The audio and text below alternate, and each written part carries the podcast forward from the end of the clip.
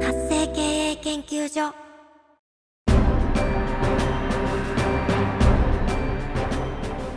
主婦やママさんのための独立企業の知恵袋。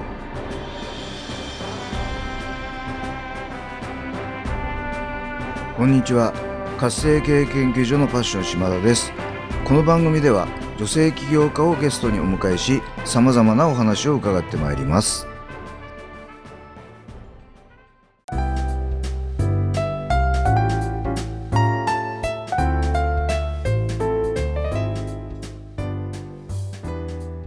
皆さんこんにちは。今回のゲストはインタビューライターの石原智子さんをお迎えしてお話を伺ってまいります。智子さんこんにちは。こんにちは。どうぞよろしくお願いいたします。はい。ようこそこの番組にお越しいただきました。今日はよろしくお願いいたします。どうぞよろしくお願いいたします。はい。ではまずはですね、えー、智子さんの自己紹介からお願いしたいと思います。はい。私は栃木県宇都宮市で、あの心紡ぐ研究所影色っていう屋号で、あの、インタビューライターの仕事をしております。石原智子と申します。はい私は、はい。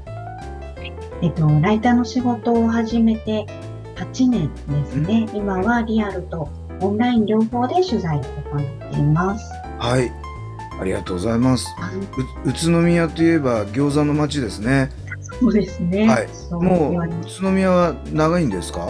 えっと、結婚して、えっと、移ってきたので、今年で14年、15年あ。になります。はい。えはい。もともとはどちらのご出身なんですか？えっと、生まれと育ちは大阪なんです。あそうなんですね。はい。全然言葉出ないですね。あ、そうですか？なんかはい。東京にいるときに、ちょっと、あの、仕事柄、大阪弁をやめた方がいいって言われて、えー、そうです そうかねした経験があります。そうなんですねはい。はいじゃあちょっと順番に伺っていきたいんですけども、はい。まあそのご結婚されて宇都宮にまあ引っ越されてですねはい。でその後は専業主婦だったんですかねそうなんです。ははいい。で、えー、とその後に、まあ、先ほどの打ち合わせで、えーまあ、お片付けのコンサルタント、はい。はい、をされたんでけ、はい。はい。なんかあの、仕事も辞めて、あの、栃木に引っ越してきたもので、あの、知り合いもいないし、はい。あの、まあ、何にもなくなっちゃったなと思って、で、これから何かできることと思って、なんか資格の本を読んで、はい。最初そのインテリアコーディネーターの資格を取ったんですね。はい。で、その後、こう、まあ、子供が生まれて、こう、ママたちと話をしたり、講座をしたりする中で、まあ、インテリアよりまず片付けだっていう話になって、はいそれで、またその整理収納アドバイザーっていう資格を、えっと、勉強して取ったっていうことになります。なるほどですね、はい。じゃあ最初の起業っていうのはその整理収納アドバイザーで起業されたと、はい、そうです。なるほどこれ何年ぐらいやられたんですか？えっと、それも、えっと、この、この前の年末まで、はい。えっと、整理収納アドバイザーのお仕事もやっていたので、はい。大体8年おぐらいですね、やっていました。で、えー、とそれは卒業されてはい、今はライティングのお仕事をはい。やってらっしゃると、あ、そうです。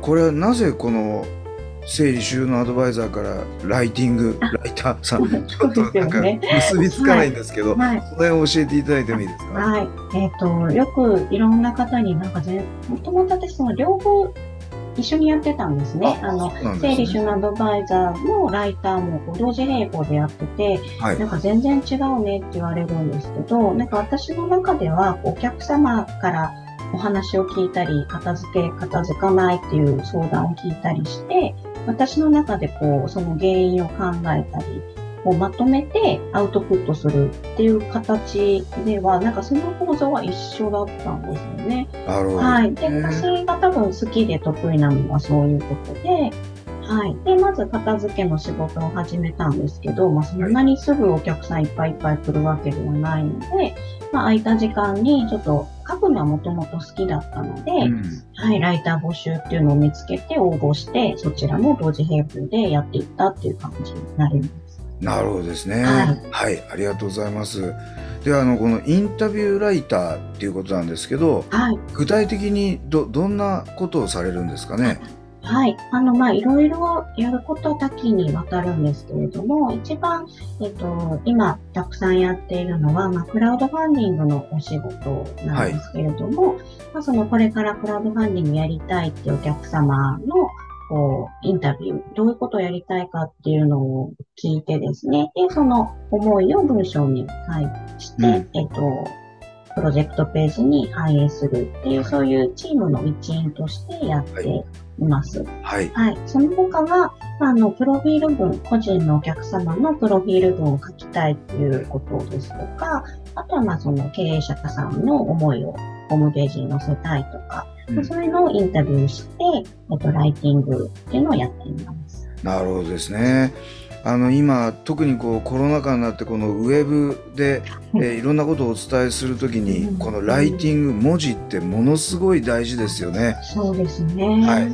あの私もそうなんですけどなかなかこう字を書くことってうん。難しくてですねはいやっぱあのライターさんのお力って本当お借りしないとダメだよねって思ってるのでおそらくあのこれを視聴されてる方はあのすごい興味があることだと思います。はい。なんか皆さんすごいやりたいこととか熱い思いはあるんだけれども、はい例えばもう喋るのは何の苦労もないんだけれども、それを文字にするっていうのがすごい難しいとおっしゃる方が多いんですよね。で難しい。そういう方、あはい。の、こう雑談みたいのをお伺いして、まあ、ライターうちはこうまとめて要点と、でもっとこうどうしてそう思うんですかっていう深掘りをしていくので、はい。あの、一人ではたどり着けなかったこと、あ、私こういう理由でこういうことがしたかったんだっていうところまでたどり着かれて、すごい、ああ、よかったですって言ってくださる方がたくさんいらっしゃいます。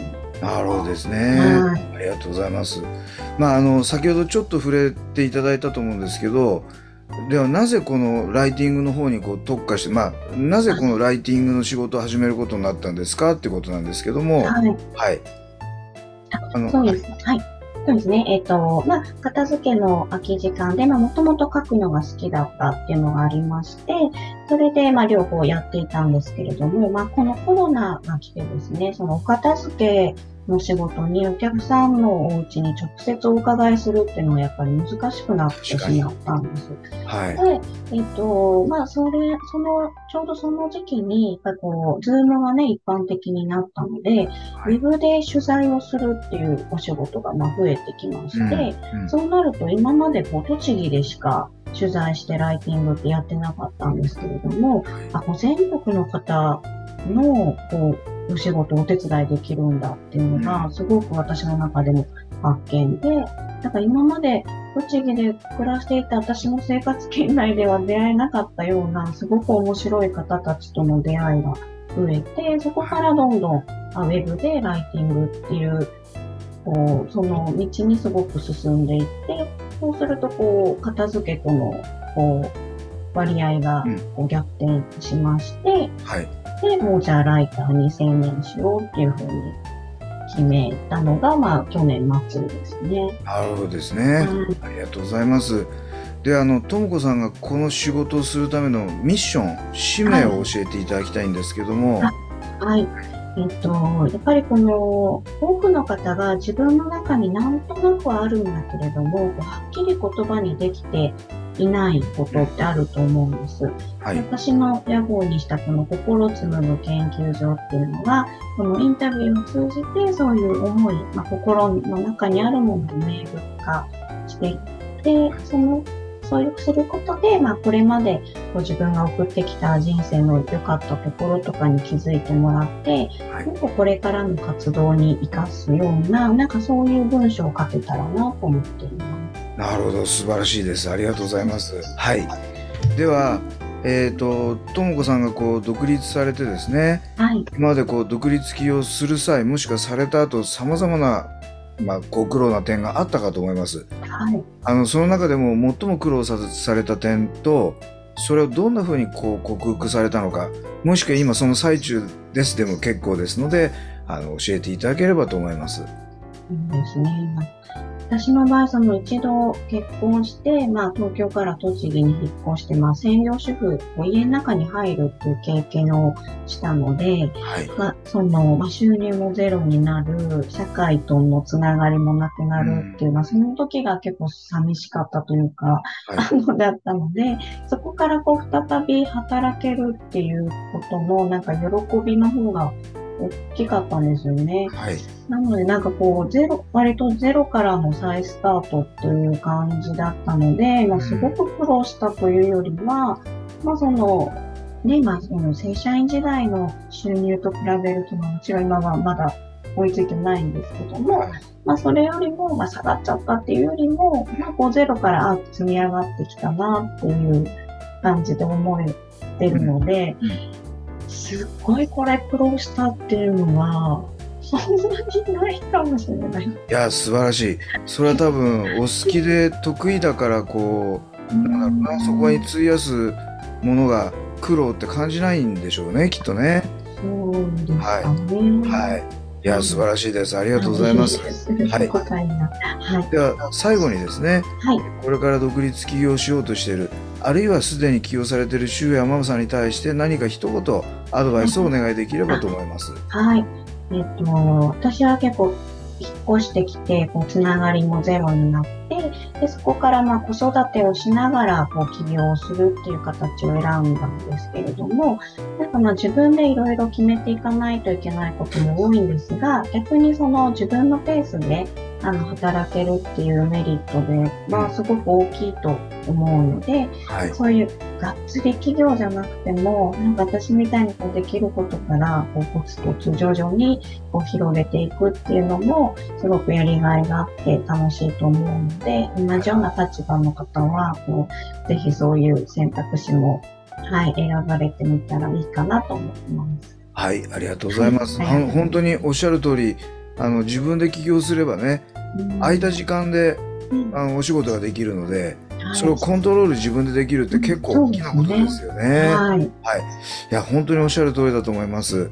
あのーぜひね、あのーそう、参考にしていただきたいなと思っておりますので、はい、ありがとうございます。ありがとうございます。えーともこさんのお話をもっともっと聞いてみたいとか、あるいは私もちょっと自分のことをこうインタビューしてライティングしてもらいたいっていう方もいらっしゃるかと思うんですね。はあの、ともこさんにアクセスするためにはどうしたらよろしいでしょうか？はい。えっと、心紡ぐ研究所影色のホームページがありますので、えっと、そちらのお問い合わせフォームより、ぜひお気軽にお問い合わせください。はい、ありがとうございます。ありがでは。えっ、と、ともこさんのおホームページの URL をですね、えーポッドキャスト、えー YouTube の説明欄、概要欄の方に貼っておきますので、えそこからアクセスをいただき、お問い合わせフォームからお問い合わせいただきたいということでお願いいたします。はい。ということで、えー今回のゲストはインタビューライターの石原智子さんをお迎えしてお話を伺ってまいりました。智子さん、貴重なお話をたくさんいただきまして、本当にありがとうございました。こちらこそどうもありがとうございました。